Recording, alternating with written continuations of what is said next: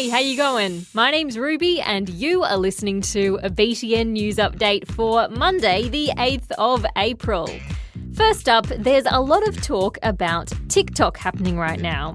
It's a massively popular app where people can post short videos, typically doing stuff like lip syncing, dancing, or completing challenges. But an investigation over in the UK has found that the people in charge of the app aren't doing enough to protect the millions of young people who use it.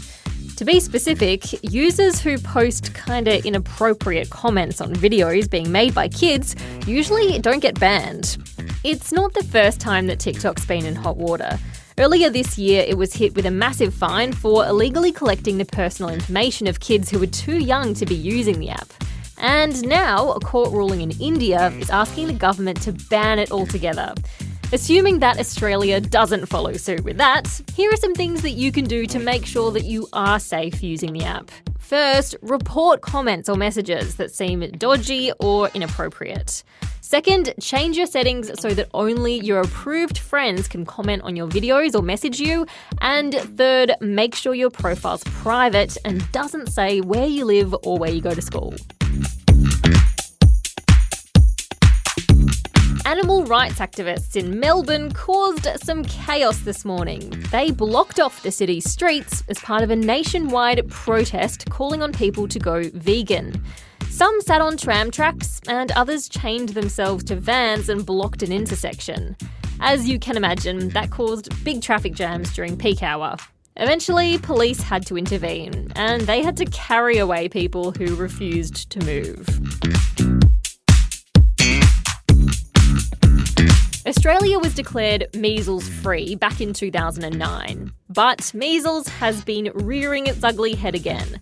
The most recent cases are two tourists who came back from a trip to the Philippines and were diagnosed with measles, and that's triggered an alert in Queensland and New South Wales. Thanks to a big vaccine campaign at the end of the 90s, measles is super rare here in Australia, but it's still common in a lot of other countries where people mm. aren't vaccinated, and they can end up bringing it here. So far, there have been more than 80 measles cases here this year, and that's more cases than we saw in the whole of 2017. Finally, everyone's always saying it's the most important meal of the day, but a lot of kids around Australia go to school without brekkie, especially kids who live outside big cities. For 12 year old Will from regional South Australia, that didn't sit right. You can really tell because, like, you know, they're not as bright and friendly in the morning. Will decided to set up a breakfast club at his school to make sure that everyone could get a feed before class. I thought it was good to do something for our school community so they can have breakfast at school and help their social interaction with each other. Will's planning on training up some younger kids to keep the breakfast club going next year too. Nice one, Will. And that is all the news I've got for you today. Catch you at 6:25 on ABC Me for BTN Newsbreak and as always, I will be back here in your ears with another pod tomorrow. Catch you then.